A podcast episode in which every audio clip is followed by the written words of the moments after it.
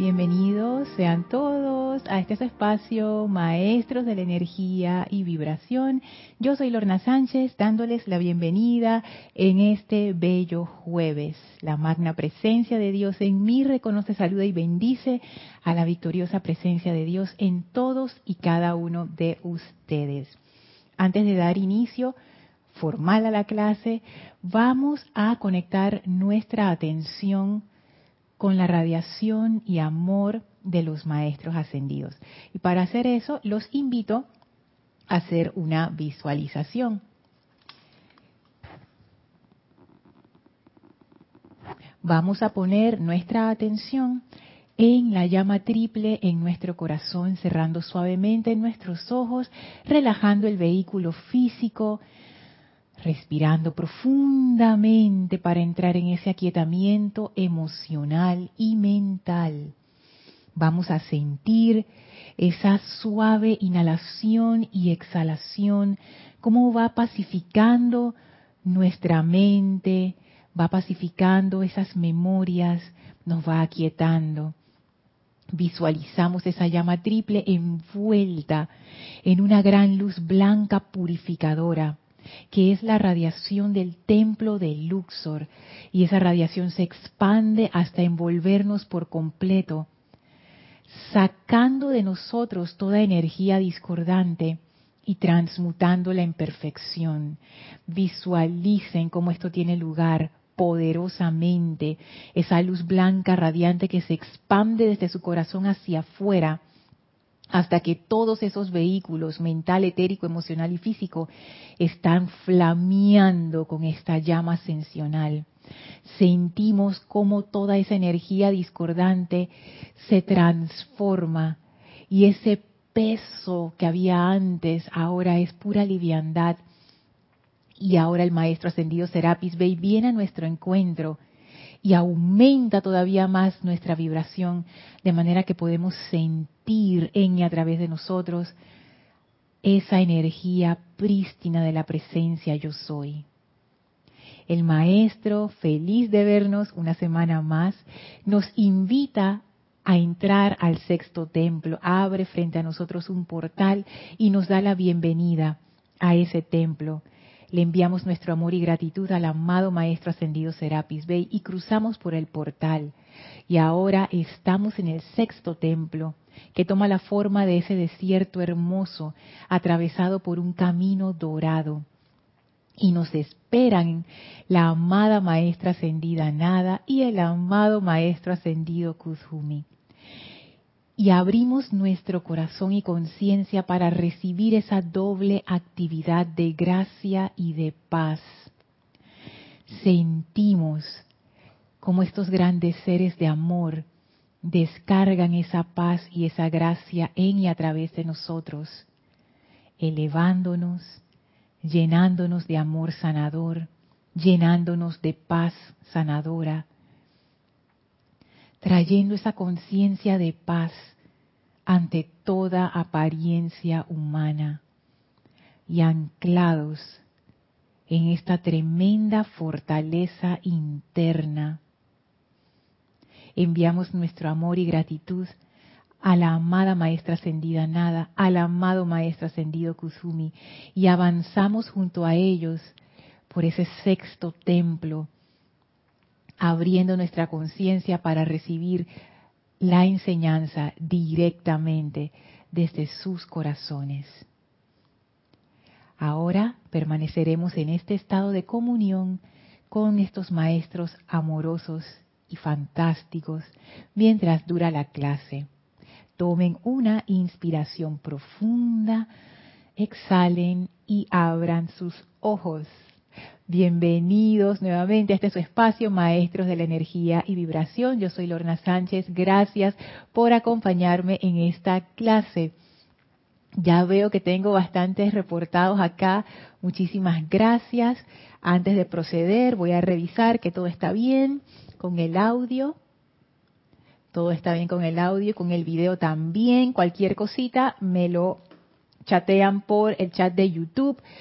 Eh, pueden olvidar el chat de Skype, de como les dije en la clase anterior, en esta compu el, Skype como que dice que no va a trabajar, entonces hemos intentado varias veces, a veces funciona, a veces no, y hoy, bueno, parece que no, así es que vamos con el chat de YouTube. Hola Rolando, Dios te bendice, muchas bendiciones para ti, hasta Valparaíso, Chile, que esa radiación del amado Mahashohan de paz y esa radiación del amado Maestro Ascendido Kusumi te llene y te envuelva y que nos envuelva a todos. He estado, como quien dice, experimentando con esa radiación últimamente, precisamente preparándome para la clase y de verdad deseo para todos ustedes esa paz del amado Maestro Ascendido Kusumi que trae, que trae tranquilidad, fuerza y total confianza en Dios. Que sean llenados a plenitud con esa paz. Hola Miguel Ángel y Tere, saludos hasta Veracruz, México. Hola Laura, bendiciones hasta Guatemala. Hola Mónica Elena, bendiciones hasta Valparaíso, Chile. Hola Marian, saludos hasta Santo Domingo. Hola Caridad, bendiciones y besitos hasta Miami. Hola Antonio, saludos y abrazos hasta Santiago de Chile. Hola Franco, bendiciones hasta Paraguay. Wow. La magia de Internet, increíble, ¿no? Cuánta distancia física hay entre Panamá y Uruguay. Y estamos aquí conectados, qué lindo. Tatiana, saludos hasta Santiago de Veraguas, eso es en Panamá. Hola Mavis, Dios te bendice. Saludos hasta Argentina. Gracias por el reporte de sonido y video. Gracias. Todo perfecto, dice Mavis. Hola Flor Bella, saludos hasta Puerto Rico. Hola Alonso, saludos hasta Colombia. Hola Elmi, Dios te bendice y te envuelve también a ti en la luz de Dios que nunca falla. Gracias por esas bendiciones. Gracias Elmi por estar. Hola José Ramón, Dios te bendice hasta Monterrey. Hola Adelina, saludos hasta Tucumán. Ay, no, perdón, es Estela, Estela de Tucumán, Argentina. Hola Estela, Dios te bendice. Hola Juan Carlos, saludos hasta Bogotá. Hola León, saludos hasta México. Naila, bendiciones y abrazos hasta Costa Rica. Hola Blanca, saludos hasta Bogotá. Hola Lourdes, saludos y bendiciones hasta la bella Yucatán. Hola Emilio, Dios te bendice hasta Venezuela. Si por ahí anda María Virginia, bendiciones y abrazos a María Virginia también. Hola Marleni, bendiciones hasta Perú. Hola Paola, saludos hasta México y abrazos y arcoíris y estrellas, así como lo pones tú acá con esos emojis lindos. Hola Janet, bendiciones hasta Valparaíso. Hola Raiza, saludos hasta Maracay en Venezuela. Hola Leti, saludos hasta Texas, Estados Unidos. Gracias caridad por los corazones. Hola Rosaura, bendiciones hasta Panamá. Hola Irma, saludos hasta Venezuela. Gracias por reportar su sintonía, gracias por todos sus saludos, gracias por su amor, por su atención, no solamente a esta clase, sino a todas las clases a las que ustedes acuden a los servicios de transmisiones de la llama, de transmisión de la llama, perdón, a los que se conectan, Gracias por ser parte de esta familia y por permitirnos servir de esta manera que es un gran privilegio de verdad para nosotros. Mucho, mucho, es como, como una gran dispensación, siento yo. Le llamamos dispensaciones, bueno, los maestros ascendidos usan ese término para referirse a estas oportunidades de servicio que se abren entre la humanidad y los maestros ascendidos. Y yo siento que esta ha sido como una dispensación. Internet realmente ha sido una dispensación para toda la humanidad, todas las cosas que ha permitido, fantástico. Hoy vamos a seguir en el tema de la paz. En la clase anterior vimos varias cosas, la que más me quedó fue lo de regresar a la casa del Padre, que lo vimos desde varios ángulos distintos, y también vimos algunas referencias con respecto a la paz. Y hoy quería volver a traer el tema de la paz, pero desde otro ángulo, porque como son todas las cosas, todo se va relacionando y mezclando. Estamos en el sexto templo. Em, creo que era Marian la que mencionó ya hace varias clases atrás al amado Maestro Ascendido Kusumi y su manto de silencio. Y por alguna razón eso me quedó.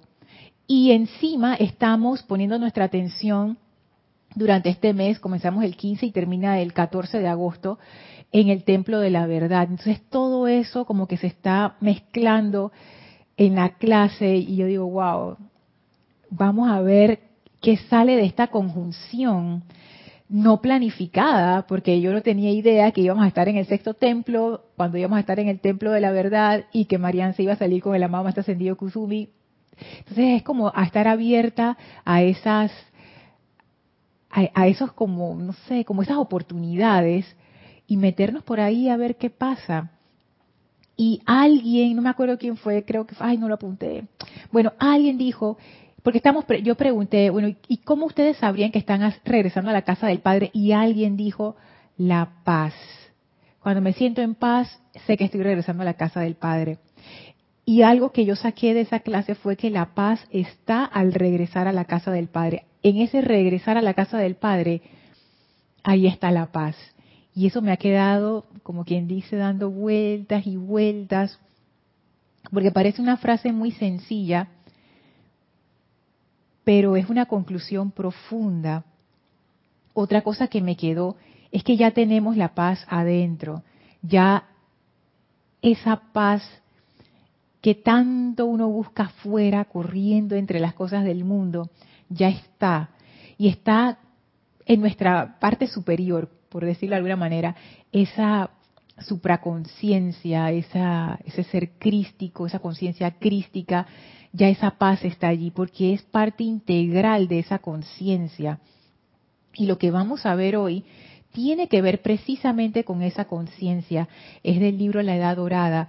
Y yo cuando estaba leyendo esto, que es una selección del maestro ascendido Kusumi, pensaba tanto en lo que habíamos estudiado del discurso de la ley del servicio de la amada maestra ascendida Lady Nada. Ustedes van a notar el paralelismo que yo me quedé tan asombrada. Y todo apunta en la misma dirección. Y es una dirección interesante porque en la clase anterior vimos que había una relación entre la paz y el poder. Y de hecho, em, el elogio en tranquilidad decía que la paz es una actividad de poder y también descubrimos que es una actividad de maestría de la energía. Entonces, al parecer, esa paz que yo pensaba que era, no era tan así, es otra cosa. Y eso es, es como que, para mí fue un gran descubrimiento.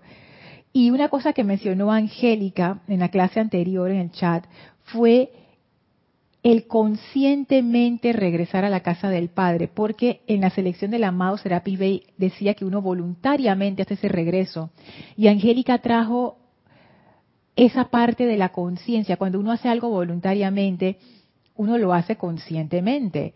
Entonces, es como que, uh, esa parte de la conciencia quiere decir que yo sé por qué yo estoy regresando a la casa del Padre. Aquí hay un grado de comprensión ¿Y qué es lo que yo comprendo?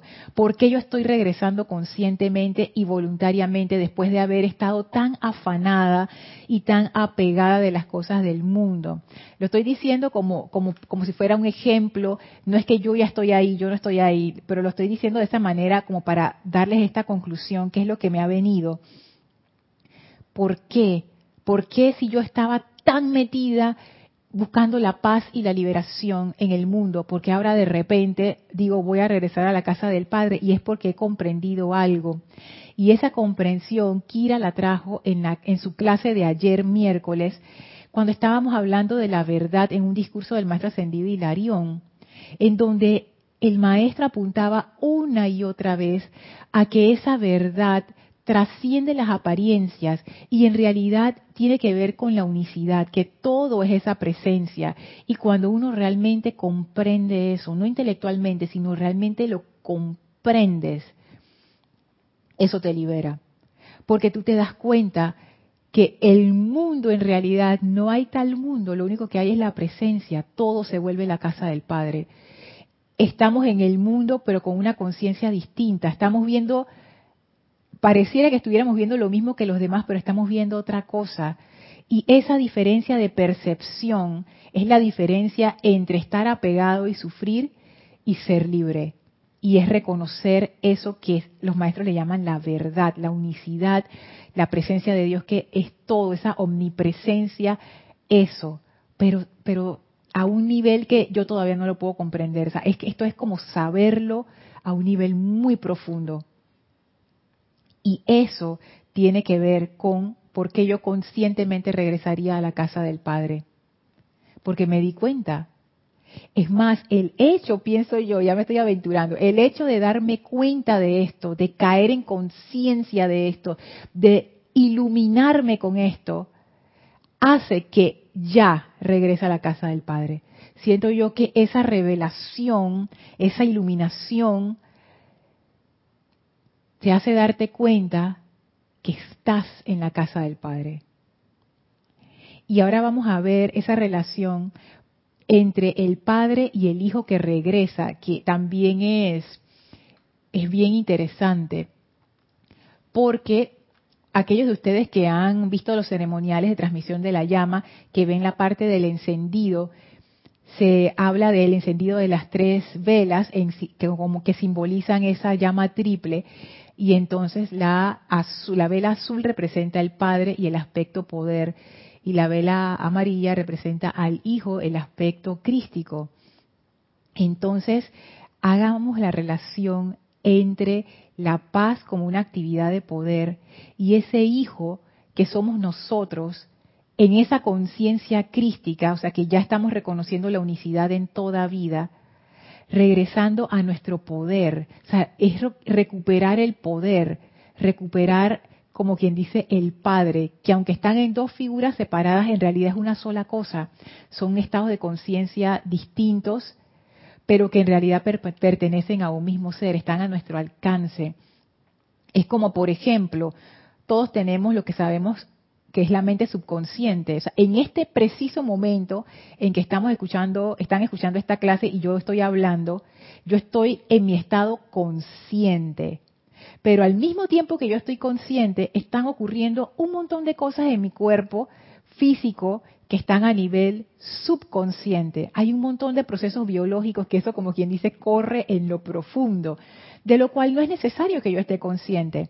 Y eso se maneja a nivel subconsciente a nivel del, sistema nervioso, creo que es el parasimpático, eso ya va por allá abajo y yo no soy consciente de eso. Yo estoy consciente de que estoy hablando, pero yo no estoy consciente, por ejemplo, de, que estoy digiriendo la cosita que me comí antes de comenzar la clase, por ejemplo.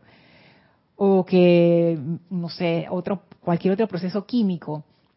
Y al mismo tiempo, yo tengo esa subconsciencia y tengo la conciencia. Entonces nosotros también, al mismo tiempo que tenemos la subconsciencia y la conciencia, tenemos esa conciencia superior, supraconciencia. Me encanta esa palabra que usó el Mahashohan en ese discurso.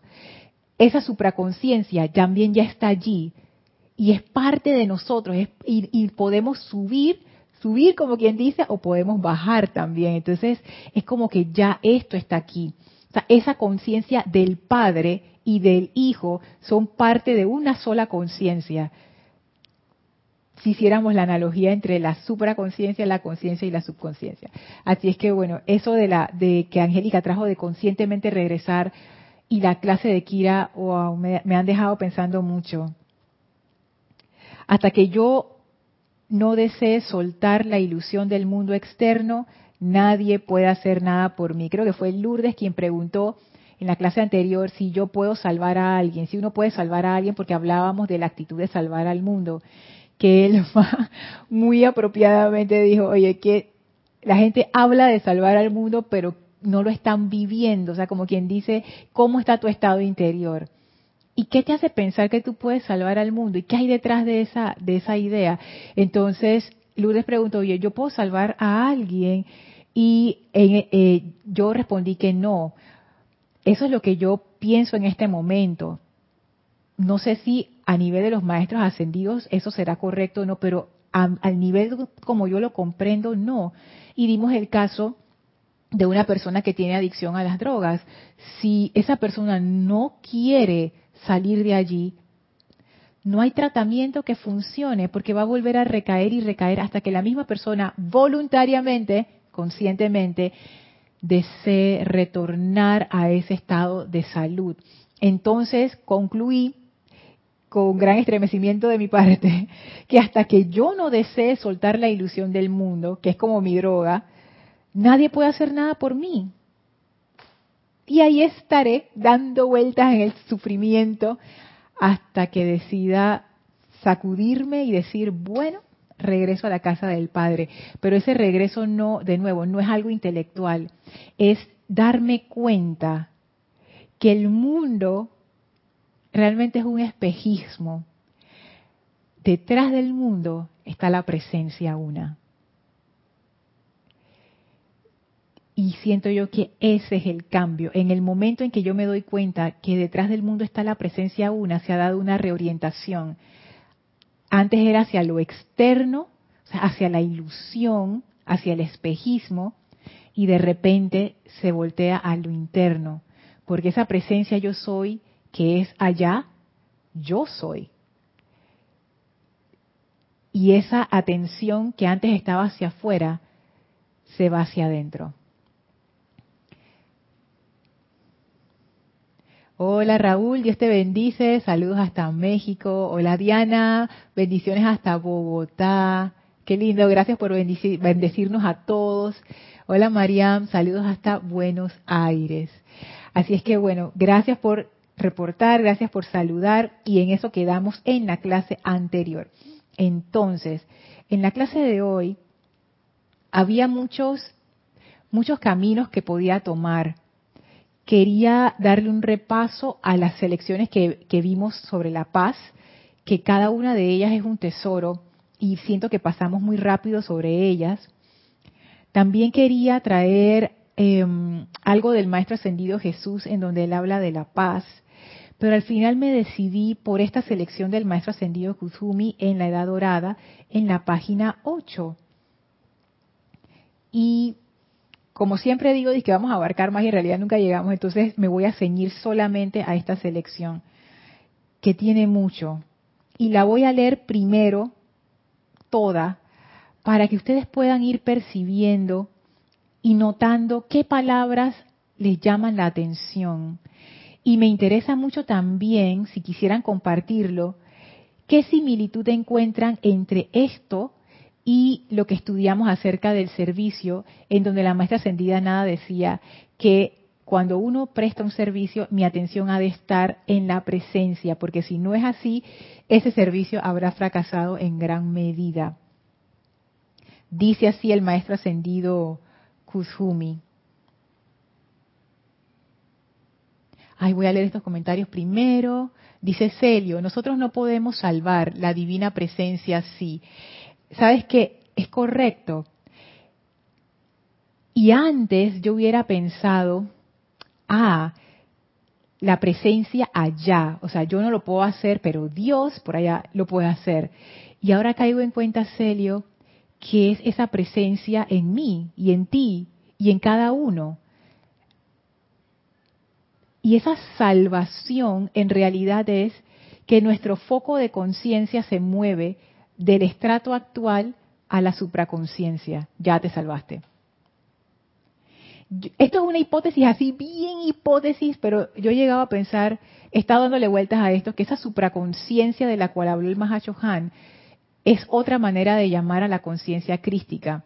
Y a mí me gusta más ese término porque lo siento como más, como más de nuestra época conciencia crística para mí todavía es como que por allá, no sé, como, un término con el cual no, acabo de, como de pegarme, pero supraconciencia es algo que yo puedo comprender porque yo sé lo que es la subconsciencia y lo que es estar consciente. Entonces la supraconciencia es como que es fácil aceptar esa parte superior teniendo una analogía de cómo son las otras, la, la conciencia y la subconsciencia. Entonces pienso que esa supraconciencia realmente era como el punto en donde la conciencia, ese estado de vigilia, habría de estar. Y cuando los maestros hablan acerca de la caída de la humanidad, yo he llegado a pensar que fue que ese punto de conciencia de vigilia que debía estar allí, como que cayó, cayó en conciencia y quedamos en un estrato de conciencia muy limitado, que no nos permite acceder a las cualidades, a las virtudes, a los poderes de la supraconciencia. Entonces, eh, Así es que esa salvación, siento yo realmente, es, es, un, es una elevación de conciencia, una ascensión de conciencia. no es que no es que alguien viene a salvarte como yo pensaba, sino que es por eso es que cada, depende de cada quien y es un proceso para cada uno y es diferente para cada uno, pero el proceso es el mismo, es como una elevación, como que antes uno no veía muy bien y de repente se abre este panorama y uno dice, ya lo vi, estoy clarita, ya sé lo que es. Dice Estela, Lorna, recuerdo que Jesús dijo, ayúdate que te ayudaré. Como tú dices, el cambio comienza en nosotros. Es que exacto, imagínate Estela, cómo tú puedes subir una escalera si tú no quieres subir la escalera. Te, pueden arrastrar y todo, pero ¿qué va? O sea, eso es como, eso, porque es tu propia conciencia. Si partimos de la hipótesis que les acabo de compartir, ¿quién más puede elevar tu conciencia que tú? Porque es, tu conciencia eres, eres, tú. es una expresión de la divinidad nadie puede interferir con eso, porque la presencia yo soy es libre y al ser tú la presencia tú puedes manifestar lo que tú desees. Entonces, ayúdate que yo te ayudaré, exactamente.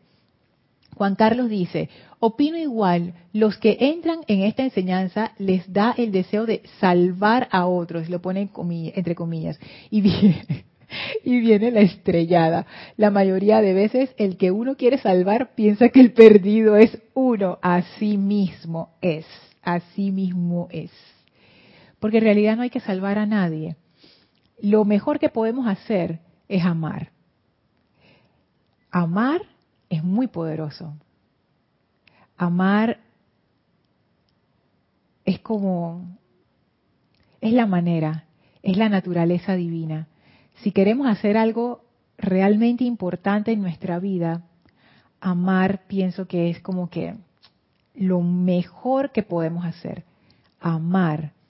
Amar a nuestros familiares, amar a nuestros colegas, amar a nuestro país, a las personas que nos rodean, a los animales, a los miembros del reino elemental, amar situaciones amar nuestros vehículos físicos, el elemental de nuestros cuerpos, amar a los maestros, amar la presencia.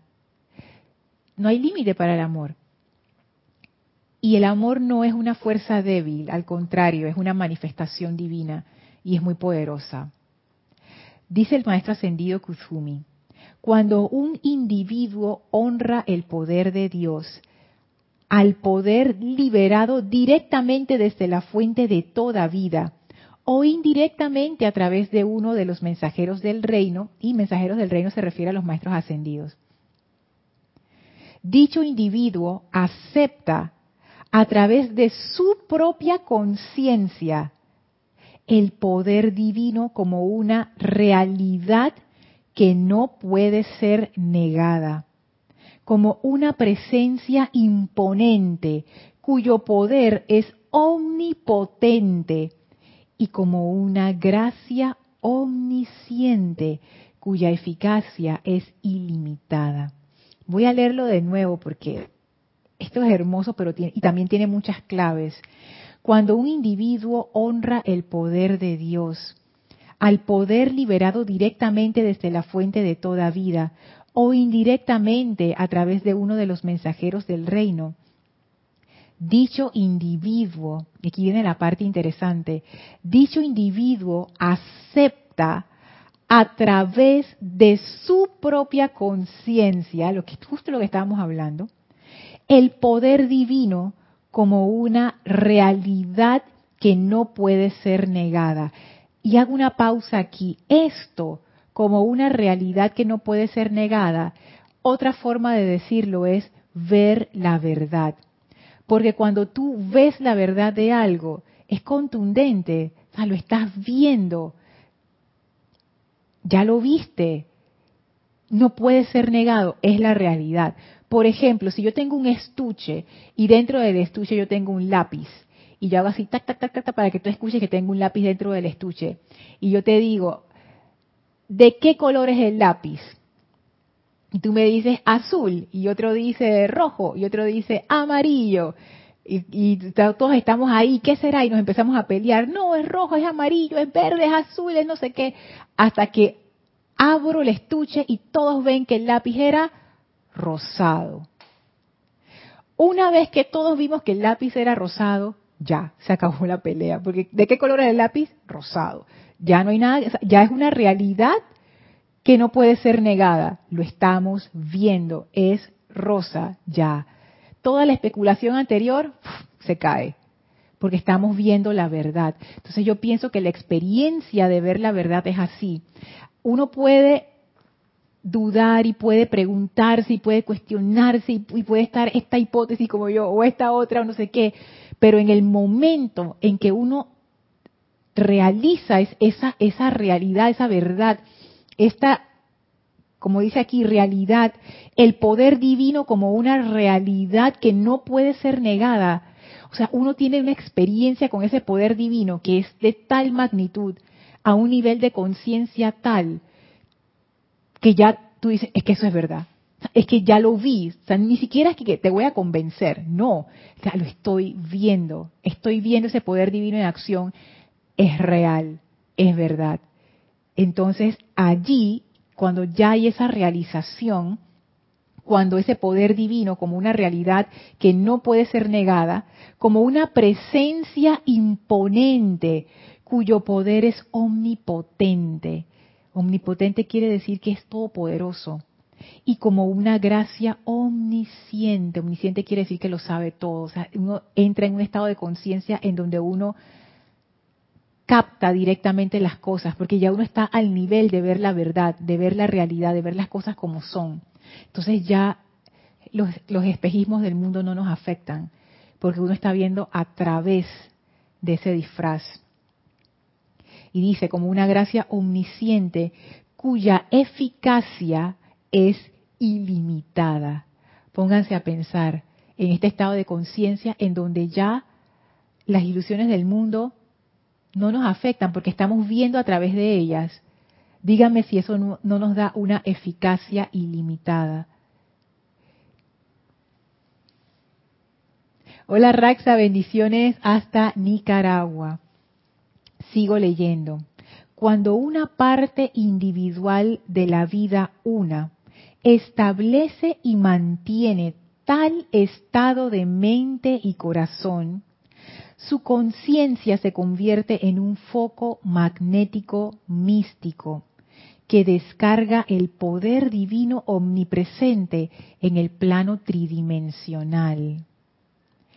Este, este párrafo es la descripción de todo lo que los seres espirituales han hecho a lo largo de las eras, seres espirituales que han encarnado, el Maestro Ascendido Jesús, el Buda, todos estos seres santos, divinos, em, los avatares que han encarnado, o gente muy evolucionada, cuando una parte individual de la vida una, qué bella forma de decirlo. El maestro se está refiriendo a la individualización y él habla de esos dos aspectos. Es una sola vida, que es la presencia universal, individualizada a través de muchas corrientes de vida, pero sigue siendo la presencia una. Ese es como el misterio, como, como, como el uno puede ser muchos y al mismo tiempo seguir siendo uno. ese es como el misterio de la cuestión. Y lo, cuando él dice místico, lo místico no es aquello que es misterioso y oculto, se refiere a aquello que es como la comunión entre la conciencia superior y la inferior. Es como una conexión muy especial. Entonces el maestro dice, cuando una parte individual de la vida una establece y mantiene, y recuerden en el discurso de la amada maestra ascendida Lady Nada, ella decía que uno había de mantener su atención fija, firmemente en la presencia. El maestro ascendido Kusumi lo dice distinto. Cuando establece y mantiene tal estado de mente y corazón, su conciencia se convierte en un foco magnético místico, o sea, es una tremenda conexión que atrae. ¿Y qué es lo que atrae? Descarga el poder divino omnipresente en el plano tridimensional. Esta parte a mí como que me erizó completamente. Porque muchas veces a estos seres divinos, qué lástima que ninguno haya encarnado cuando estamos en televisión y tenemos celulares para tomar videos y eso, pero lo que nos quedan son los registros antiguos de, de la gente copiando libros y copiando la historia, la tradición oral, pero se le atribuyen a estos seres los susodichos milagros, cosas que, que nadie más podía hacer y que estos seres sí podían hacer. Y la gente se pregunta, ah, pero ¿cómo? Es porque ellos se convirtieron en conductores directos de ese poder divino al plano tridimensional. O sea, que no es que el poder divino se quedó en el plano divino, no. Se descargó aquí cada bendito ser, santo y sagrado, en lo más recóndito de su propia naturaleza, está constantemente adorando al principio divino, reconociendo su presencia activa en su interior y honrando el poder ilimitado de esa presencia que desconoce toda frustración y falla en nada. Noten esto tan maravilloso. El maestro ascendido Kusumi da un paso más allá y él nos habla de cómo es el estado de conciencia en un ser que mantiene y establece esa conexión mística. Y él dice, en este ser, en lo más recóndito de su propia naturaleza, o sea, en la raíz, en el centro, o sea, el centro de este ser, su prioridad, su foco de atención, ¿dónde está? Constantemente adorando al principio divino. Noten la relación con el discurso de la amada maestra ascendida Lady Nada cuando ella hablaba acerca de la adoración. Aquí también está esa palabra, adoración, esa atención por amor fija en algo adorando al principio divino, o sea, no adorando a esa presencia como un ser externo, sino adorándolo como esa ese principio de vida, como la vida misma. A eso se refiere cuando dice ese principio divino, que no es personalizado, sino es como la misma energía que es la base de todo. Y sigue diciendo, reconociendo, reconociendo su presencia activa en su interior. Y esa es la parte que el maestro ascendido Saint Germain, cuando él descargó la enseñanza a través de la actividad Yo Soy en los años 30, esta fue la parte en donde él hizo énfasis. Reconocer esa presencia activa en nuestro interior. Y por eso él usó la palabra yo, las palabras yo soy para transmitir esa verdad porque es claro que uno lo puede entender como un concepto y de hecho para poder comprenderlo y hablarlo y compartirlo necesitamos un concepto de eso. Pero recuerden siempre que esto va más allá de un concepto. Esto es una realidad que uno puede percibir y que después uno lo transmite como un concepto, pero el concepto no es la verdad. El concepto es un símbolo que nos ayuda a hablar de eso, pero no es eso. Es como como un mapa de la ciudad de Panamá. Yo les puedo mostrar un mapa de la ciudad de Panamá y les puedo decir, ay, miren, yo vivo aquí y acá está el templo y acá está no sé qué y acá está el canal de Panamá y acá no sé qué, pero eso es un mapa, eso no es la ciudad de Panamá, eso es un mapa de la ciudad de Panamá. La ciudad de Panamá es como una dimensión aparte. Imagínense la complejidad de una ciudad, de toda la gente que vive allí, de todo el ecosistema, de todas las cosas que pasan a cada segundo. Lo diferente que eso es, vivencialmente hablando, en sus ciudades, en sus comunidades, comparado con un mapa que ahora es digital o también puede ser un pedazo de papel plano así, donde está un poco de rayas y dibujos que simbolizan lugares y elevaciones y, y calles y esto. O sea, la diferencia entre un mapa y el lugar en sí es la diferencia que hay entre un concepto y lo que ese concepto simboliza, la verdad de la cual se hace el concepto. Dice Lourdes, usándolo del lápiz El color es una apariencia, lo importante es su esencia y su función, en qué podemos servir a otros. Tal vez en el servir podemos descubrir nuestra esencia y la importancia del amor. ¿Sabes, Lourdes, que acabas de llevar el ejemplo un paso más allá? Porque es cierto, un lápiz rosado, verde, no sé qué, ¿qué es lo importante? Que tú puedas escribir con él, el servicio que se va a prestar. Entonces, eso sería como darle un paso más allá al ejemplo. Habiendo percibido que el lápiz es rosado, uno deja caer esos conceptos y las opiniones de las cuales Kira habló magistralmente en la clase de ayer, que es muy cierto. Esas opiniones son el fundamento de nuestra importancia personal. Por eso es que uno se muere, se muere, se muere de ganas de, dar su opinión siempre.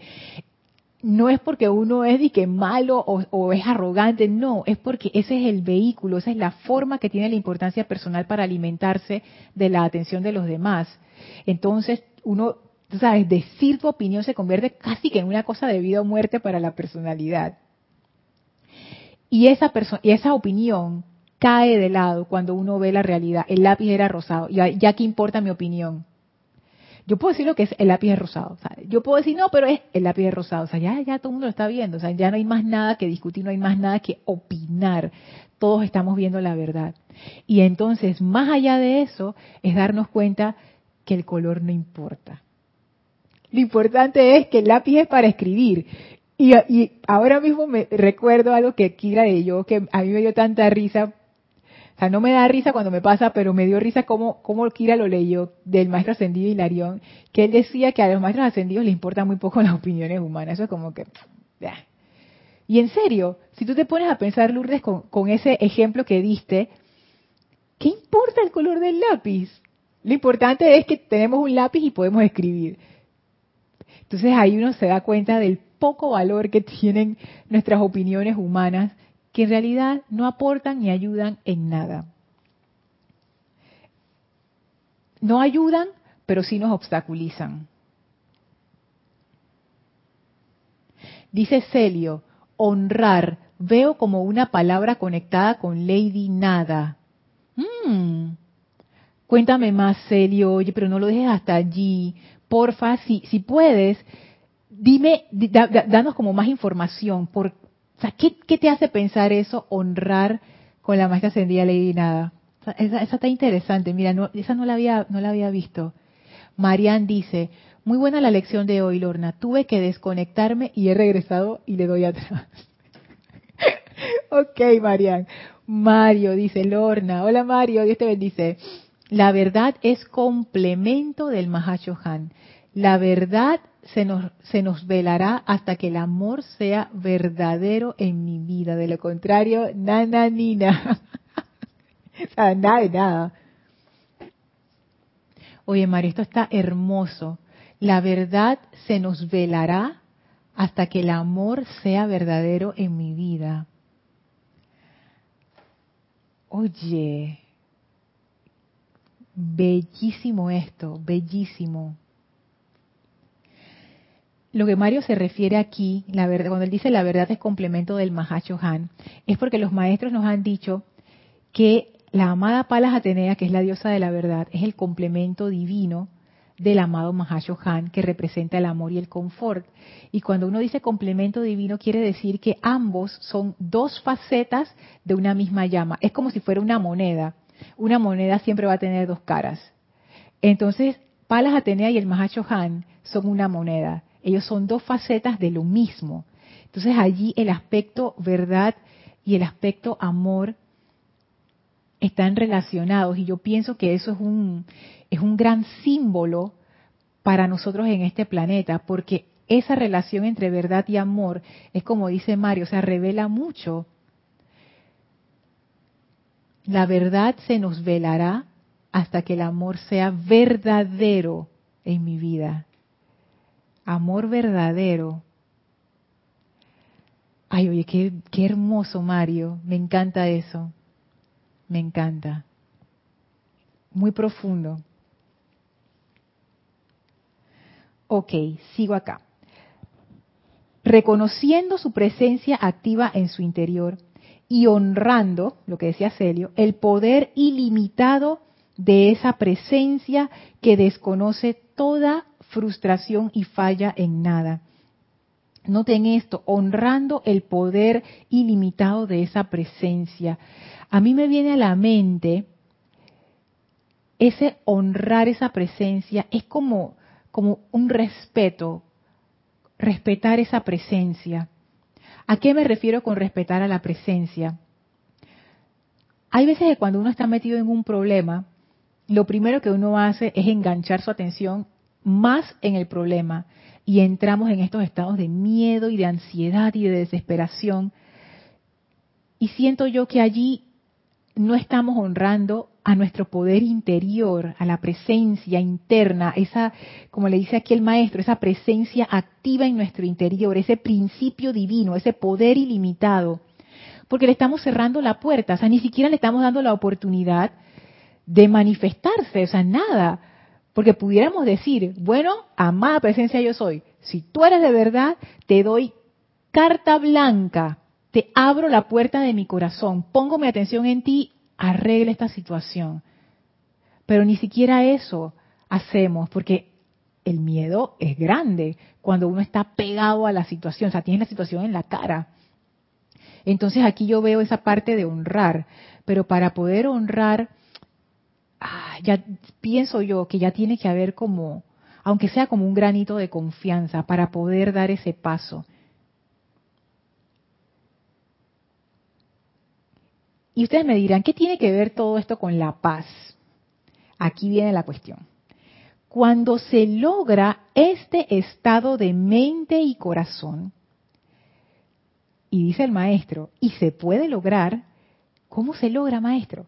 mediante la contemplación sincera de la presencia de Dios, el individuo habita en una paz y tranquilidad interna.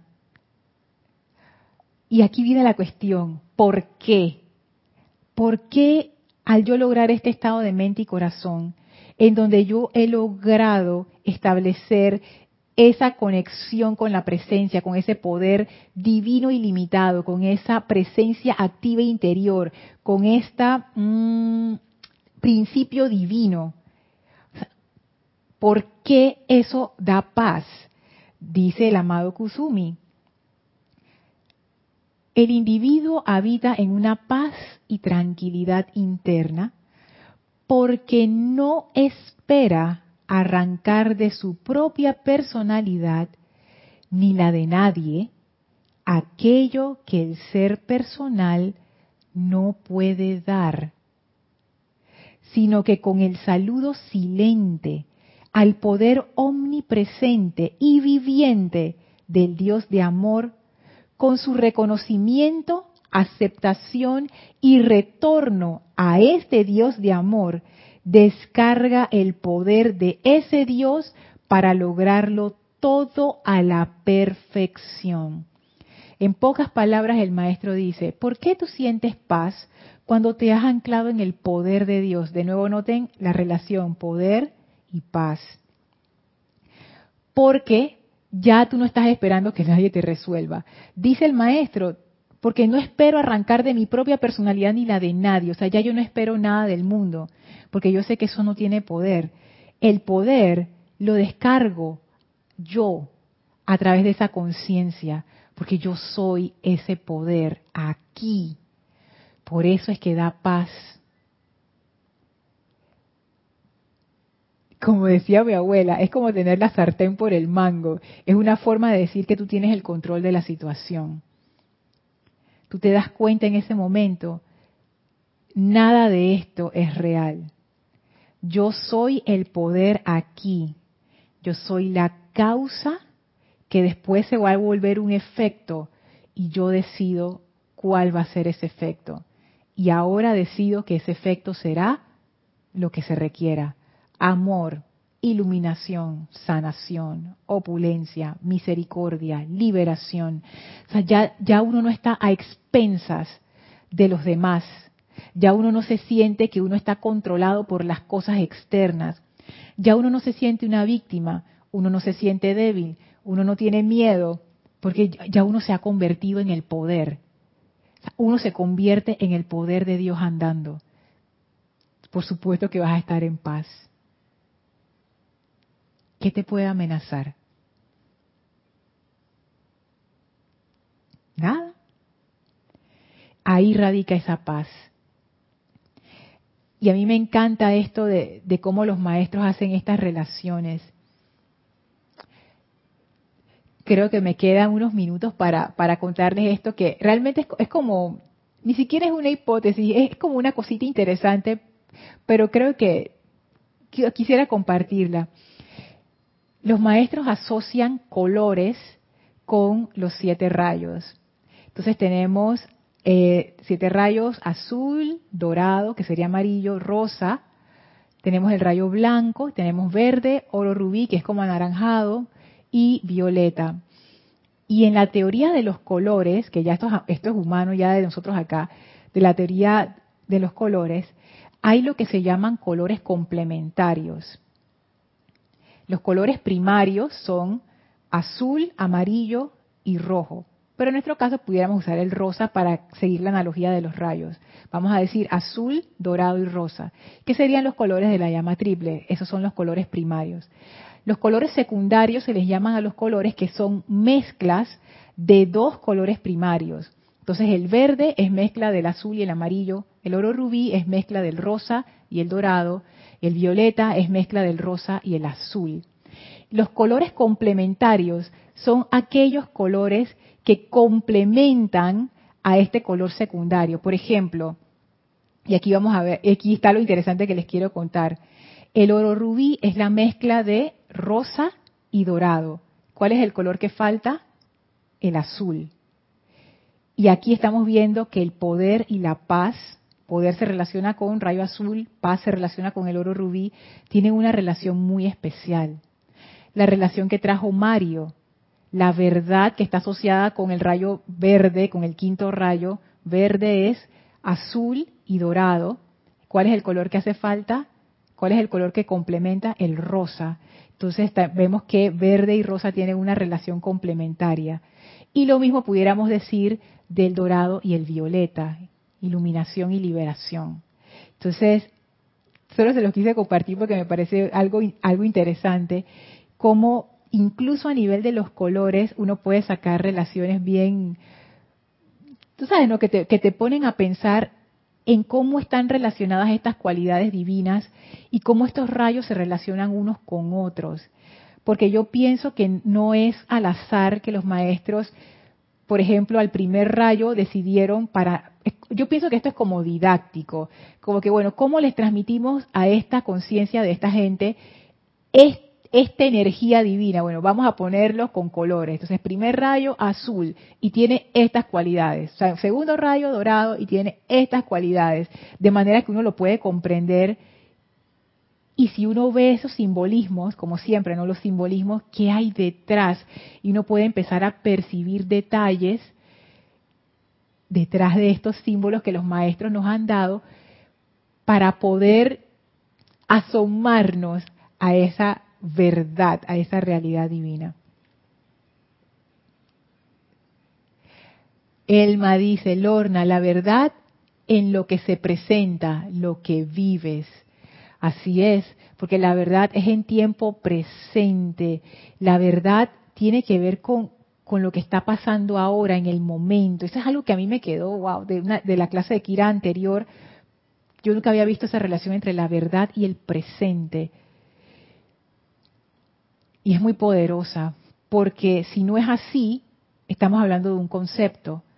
Porque la única forma de que esa verdad pueda ser real es que sea en tiempo presente. Porque si no estamos hablando de algo que ya pasó, o sea, que es una memoria, un concepto del pasado, o estamos hablando de algo del futuro, o sea, que es una imaginación, algo que va a pasar pero no ha pasado. Entonces, la verdad es real, para que sea real tiene que ser ahora y tiene que ser lo que estás viviendo. Rolando dice, Lorna, gracias por tan bella meditación y tan interesante enseñanza. Gracias a ti, Rolando, por conectarte y por dar tu amor y tu atención a esta clase y a todo este empeño. Gracias. Ligia, bendiciones Lorna y a todos. Se honra con los actos, las obras, el ejemplo de cada uno. Ligia, me encantó, me encantó, exacto. Exacto, porque claro, dije, ah, yo te honro, pero dije, palabra vacía, nada que ver. Me gusta esto, porque esto lo pone, lo pone en acción, lo pone en tiempo presente. Yo honro la presencia. ¿Cómo la estoy honrando? Con actos, obras, ejemplo. Lo que decía Elma, lo que estoy viviendo, qué estoy haciendo. Oye, me encanta eso, Ligia, gracias. Mario dice, ¿sabes, Lorna? Lo bidimensional es nuestra existencia en la vida. La tridimensionalidad lo logramos solo a través del amor. Y para poder catapultarnos a la cuarta, solo es por la verdad. Demasiado. Allá la vida, Mario. hoy, hoy estás en un nivel superior. Hoy estás en la supraconciencia. Y sabes que me gusta mucho eso que dices porque cada, cualidad añade una dimensión adicional. Imagínense la diferencia entre un ser que vive en dos dimensiones y nosotros que vivimos en tres. Nosotros podemos hacer cosas que un ser bidimensional jamás va a poder hacer. Por ejemplo, si vamos a decir que hay un ser bidimensional que vive en, en, una superficie plana y yo dibujo una línea, ese ser no puede pasar esa línea porque para ese ser esa línea es tangible y visible, es concreta, no puedo pasar, es una línea, yo soy un, círculo y no puedo pasar la línea. Pero yo como ser tridimensional, yo me paso esa línea a diestra y siniestra si yo no estoy constreñida a dos dimensiones. Yo soy tres dimensiones. Yo puedo hacer cosas que un ser bidimensional jamás podrá hacer. Y yo veo las cosas de una manera que un ser bidimensional jamás podrá ver. Y yo pienso que es exactamente lo mismo cuando uno sube al nivel supraconsciente. Es como si uno subiera una dimensión. Entonces tú puedes hacer cosas que para los seres comunes y corrientes tridimensionales como nosotros, tú dices, pero ¿cómo hizo eso? Eso es imposible. Pero ya este ser que está viviendo en una dimensión superior en su conciencia, eso no es una limitación. Por ejemplo, de repente uno dice, ay, me quedé sin dinero, ya no podemos hacer nada, todo se vino abajo. Y este ser que vive en otra dimensión, en su conciencia, me refiero, ya está en otro nivel, en ese nivel supraconsciente, dice, ¿cómo?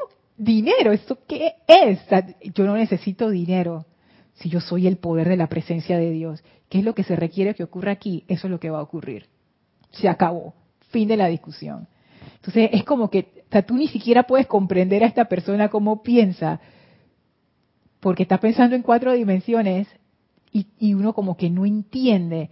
Y la única forma de que yo pueda comprender es subir a la, a la dimensión esa, a través del amor y la verdad, como dice Mario. Too much, demasiado, demasiado. Andrea, gracias Lorna por todo, gracias a ti por estar, gracias a ti por estar. Mavis, Gracias, Mavis. Marlenis dice, entonces todas las experiencias que llegan es para expresar más amor divino, la llama de la verdad, pidiendo confort y amor hacia los demás. ¡Wow! Fue una, fue una llama. Así es, así es, Marleni. Yo pienso igual. Es, es realmente... Es que la manifestación del amor es tu manifestación real. el amor es quien tú eres y cuanto más amor tú manifiestes, como que más expansión, es como florecer, cada vez florecer más. Gracias a ti, Juan Carlos, por tus gracias. Celio dice, ajá, servir como nos pide Lady Nada es honrar. Ah, ok, que va en la línea que dice Ligia es como que mi conducta es un reflejo de dónde está mi atención. Y si mi atención está en, mi en la presencia, mi conducta ha de reflejarlo. Me encantó, me encantó. Muchas gracias a todos por esta, por esta clase tan, tan dinámica. Esta selección del maestro ascendido Kuzumi la vamos a terminar en la clase que sigue porque ya estoy un poquito pasadita del tiempo pero por lo menos llegamos a este punto interesante al cual quería llegar con ustedes, que es cuando el maestro ascendido Kuzumi nos revela que en ese poder, en esa realización de ese poder divino que somos, que es la verdad, está nuestra paz. Y realizar ese poder, pienso yo, que es regresar a la casa del Padre. Así es que bueno, vamos a dejarlo hasta allí. Vamos a despedirnos de los maestros ascendidos Kusumi y Lady Nada. Por favor, cierren sus ojos, visualicen a estos maestros frente a ustedes. Aprovechen para enviarles su amor y sus bendiciones a estos magnos seres de luz que nos aman tanto y que aman tanto a esta humanidad, que desean solo lo mejor para cada uno de nosotros y para toda vida nos inclinamos ante ellos con reverencia y amor y ellos abren un portal de manera que lo atravesamos para regresar al sitio donde nos encontramos físicamente, aprovechando para expandir esa energía de amor y de paz a todo nuestro alrededor. Tomen una inspiración profunda, exhalen y abran sus ojos.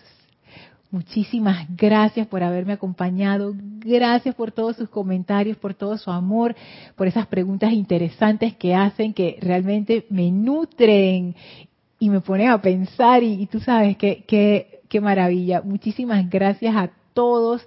Mil bendiciones y será hasta el próximo jueves. Gracias a todos.